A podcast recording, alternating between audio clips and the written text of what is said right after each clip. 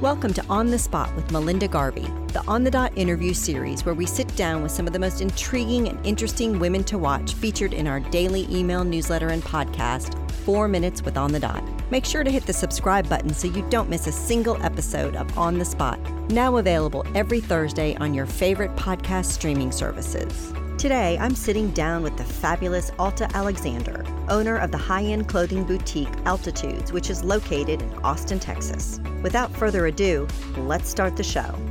Hi, everyone. Welcome to today's episode of On the Spot with Melinda Garvey. I'm really excited to bring you a fabulous woman today who I happen to know personally. And that's even more fun because I know a lot of the ins and outs, and I'm extra excited to share her story with you. Her name is Alta Alexander, and she has a super cool hip boutique called Altitudes here in Austin, Texas. So, welcome, first of all. Thank you for being on the show with us. I really appreciate it. Thank you for having me. I really appreciate it. It's my uh, first blog. Oh, it's exciting. Yes. You know, what I love about so many of the women that we interview and so many of the stories is there's never a straight line. It's just the zigs and the zags and like what you did and what you came from. And so you own this boutique now and you had sort of this dream, I know, and, and you certainly worked in some, but then you also worked in the tech world and did that. So I'd love for you just to share sort of this crazy journey that you've had and sort of pivotal decision points along the way and like what got you to where you are today. So just tell our listeners your story. Well, fashion is always, let me just start by saying fashion has always been my passion. But yes, I did take several detours to get to this point, I guess. But I definitely will say that everything that I've learned along the way, I've utilized in, in this capacity. So I'm really excited that I did go through all of those, like a winding journey, if you will, to get to this point. So I worked, I was the marketing manager for the Austin American Statesman. Love that position come in mightily handy. um, I have been the public relations manager in a high tech arena, worked in the communications department of applied materials. I handle all their philanthropic giving, again, something that I utilize in this capacity. Worked for Freescale. I've worked for the state at the Office of Civil Rights. So I've done a, the gamut. A lot of things uh, just to kind of bring me really home to where I belong. At least that's what I feel. So tell us how the boutique actually came to be, because that's a pretty sweet story. Well, my husband gifted me the space for Valentine's Day last year. And what, 17 years prior, on our probably second or third date, he asked me, What would I do if I could do anything and if I could have my own business? What would I do? I have, of course, had thought about it, but you know, it's scary. So I just told him and I said, well, you know, I'd, I'd own my own boutique and I'd have everything that I like there. So usually the things I like, most people like. That's great. So fast forward 17 years later, he gifted me the space to turnkey on my dream, and here we are. Wow, that's awesome. I think that we probably have a lot of really jealous listeners out there, and probably a lot of people are like, "Hey, honey, what? Wait a minute, why aren't you doing that for me? Valentine's Day is coming up. No, that's awesome. And I think that sometimes the people that are around you and that love you sometimes can be the people that are more fearful and they don't want to see you to fail and stumble. So they sometimes can hold you back. But then sometimes they can also be those people that give you that shove that you might not have made this leap had he not said, boom, here you go. Like, what, what are you going to do? Say, uh, change my mind, you know? I'll tell you two things. I kept this a secret. I kept it under wraps from February during the whole build out process. So I kept it under wraps. I didn't tell really anybody. I think I told my mom maybe about August.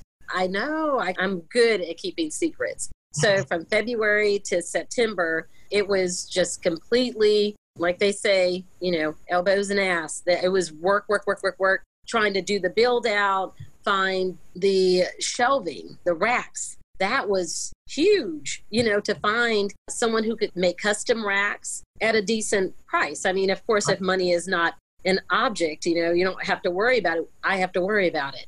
I think that was probably one of the biggest early on struggles was to find someone who could actually build out the racks. And I think that, you know, it, it is so interesting, um, all the little things that you don't know that you're going to have to know how to do. And as an entrepreneur, you just figure it out okay, so where would I start? And you Google and you ask people and you you you figure that out. And that's so much a part of being an entrepreneur. I think so many people who aren't often asked like, how did you know how to do that? It's like, well, I didn't. Somehow you stumble into it, and I think that that's the the scary part, but also the fun part, right? It it actually is, and I love the part when you look back. I'm big on prayer to help guide me. Mm-hmm. And so I would pray about literally everything. I'm sure God was like, seriously, stop coming to me. but I really pray about everything. And then for some reason, it would come to me. And so I attribute a lot to him. From a business standpoint, I definitely tapped my husband. He has a pretty uh, business savvy mind. So I always go to him for that. No, oh, that's awesome. So let's talk a little bit about firsts. Yes. So you were the first, and I think this point still the only um, African American woman boutique owner in Austin. Not the only, but the only upscale. Upscale, okay, awesome. You know, when we talk about being first, there's a lot of talk about being sort of the only. I think that often women feel a little bit siloed, especially you came from tech, you know, being a tech company. So being not only a woman, but being an African American woman in that area. So you probably have had over your career journey a lot of experience with being the only, the first. So, can you talk a little bit about just that experience? In my earlier career life, yeah, there were lots of times I was the only African American in the room. And these were some of my first introductions to just kind of pushing through the fear. You mm-hmm. know, just making sure that you just don't become a wallflower just because you're the only one of a certain hue in the room. Right. And I would tell myself as I was going to whatever event, you're going to probably be the only one. So you're going to have to deal with it. And luckily, people were pretty much so embracive. So that was good. That's great. And I think that anything like that pushing through and certainly you know women have had to to do that and still continue to have to do that and I think more and more now that they're being able to see more women like them, and that's our whole reason behind On the Dot, is showcasing women who are doing all kinds of amazing things so that even if in the boardroom you're the only one that looks like you in there, that you still have access to other women and you know other women are out there fighting the good fight and doing it and, and showing yeah. up. And I believe, you know, just thinking about it and looking back, as soon as I got to whatever room I was in, that's what I would do. I would go to another woman.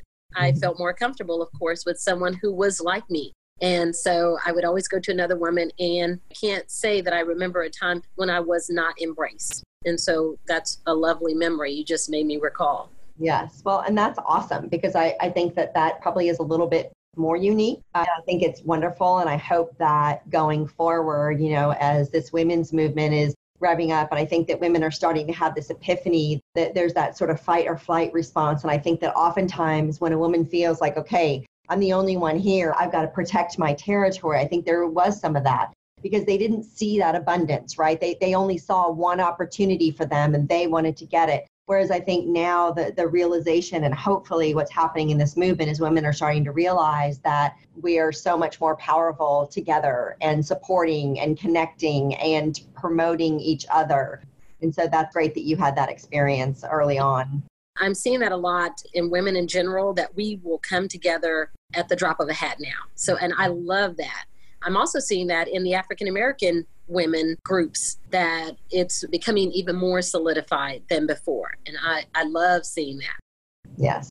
So let's talk a little bit about the business side of things because you obviously are you're in a really creative business. I mean, having a boutique and all the things that you love and that creative process and I can see that coming out in you. But on the other hand, you have to do all the stuff. So how do you sort of balance all that out? You know, how do you stay creative when, you know, you have to do payroll and figure out, you know, the taxes and do all the stuff that comes along with owning a business? Well, as you all know, there are long nights, early mornings, the phone rings all the time. In my arena, I am it from the merchandising, the buying, the staging and styling, and of course, you know, someone has to clean the toilets. So that would be me. It definitely is a challenge. I have to say, my husband came over and mopped yesterday. So he's a big help too. So it is great to have a wonderful spouse that will, you know, just kind of roll up the sleeves and jump in there with you. But otherwise, it's just me and I've tried to lean on earlier organizational leadership endeavors that I've been associated with and that I still am associated with. My links chapter, those women, usually, if you ever come to any events, a lot of the volunteers are my link sisters. So yes. they really jump in and help me. And that is greatly appreciated family as well. You know, my daughter will come down. She has two small kids. She and her husband, they'll come down and help. So it is much family endeavor when it comes to those pieces. But the day to day, that's literally just me. And I start with, like I said, on my drive in, I meditate, I pray, I just try to do it all. But it doesn't really feel like work. It is work, but it doesn't really feel like work because it is, it's fun. Right, because you're living out your passion. You have that other side to balance it. When I first started Austin Woman, the advice that I got, which I will say that is still probably the best advice that I ever got, was do your own books for at least the first year. Understand your cash flow. And I was like, what? I was an English literature major. Math is not my forte. What are you talking about? And I have all these other things to worry about. And I remember I, you know, I struggle with it so much, but I will tell you to this day mm-hmm. that even though I wouldn't say that it's something that I'm, oh, I love, I'm excited, I don't dread it because I understand it and I understand how powerful that tool is. I think some people get into business and they think, oh, I just get to do all the fun stuff. And that's when businesses fail because probably 75% of it is the not so fun stuff that you don't like. 25% has to be really powerful. Exactly. The other thing I'll add to that, I definitely agree with you about, you know, making sure that you do the books yourself for that first year. And with me, I'm past a year now. I'm a year and going on three months. And so, but I'm still doing my own books. But the other thing is that I want to be here every day. Mm-hmm. I want to be here every day so that I can really meet and engage with my customers. So that's really big for me. I like to be able to at least know the face. I'm horrible with names, yeah. always have been. But I can tell you the dress that you liked. and I can usually tell you the dress that you're probably going to get because I've seen you come in before, which things you kind of gravitate to. So I do like having that kind of reference point. Yeah, yeah, that's awesome. So, you know, we're always looking for great advice from women leaders. And so, was there any piece of advice that you either got along the way or that you've sort of come up with, you know, that you like to give out? What's that go to thing Mm, I will definitely say, because you're going to, you know, I mean, I know you will uh, agree with this. There are going to be many, many points of fear. And I just say push through the fear. That's that's the biggest advice because there are going to be so many things that you encounter that you'll say, "Oh my gosh, I'm nervous about that. I'm afraid of I haven't ever done this." Like, but push through it and I guess treat it like a learning opportunity to me that's one of the biggest things. And then also if there is a higher power that you believe in mine of course is god. And i meditate i pray more than i'm sure he wants me to. I don't know about that. That's awesome. And i actually bought a t-shirt a couple years ago. It's one of those life is good t-shirts which i love. I have a ton of them. And it said it was fear period less period. Oh. I bought it because I actually give a talk and I talk about just entrepreneurship and I talk about not being fearless that as an entrepreneur you actually shouldn't be fearless it's irresponsible to be fearless because fearless is sort of like sometimes run and run away fast is exactly right. what you be doing you know so i think that just fearing less and embracing it like you said and saying okay and evaluating it because i think that a healthy dose of fear or that sort of churning in your stomach means you're doing something big. And if you don't have that, then what's the fun of it? It's more fun when you know that you've actually gone through the fear and kind of conquered it. You know, it makes me feel good to come out on the other side and you're like, I did it. I can do it. okay, so let me ask you. So, uh-huh. do you ever miss the nine to five, the ease of the corporate world, the 401k, the paycheck, the this? Not a moment. Not a moment. I cannot look back and say, wow, I really miss XYZ. No, no. What's your favorite thing about being an entrepreneur?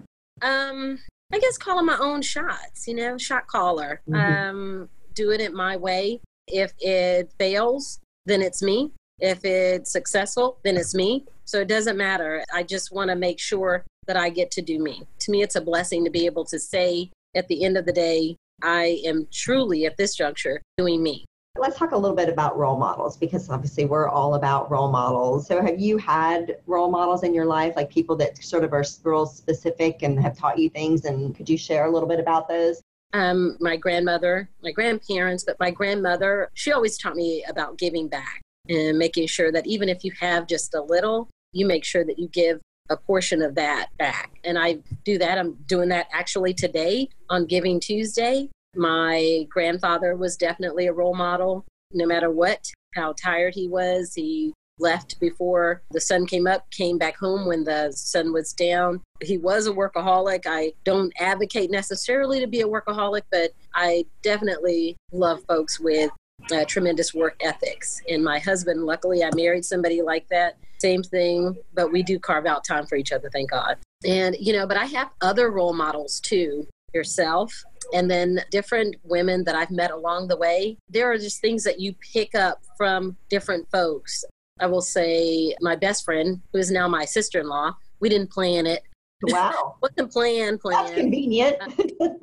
but, um, you know, she's been a role model. I have two other friends. They're great role models. A lot of my Link sisters taught me a lot about working quickly with quality and also working together.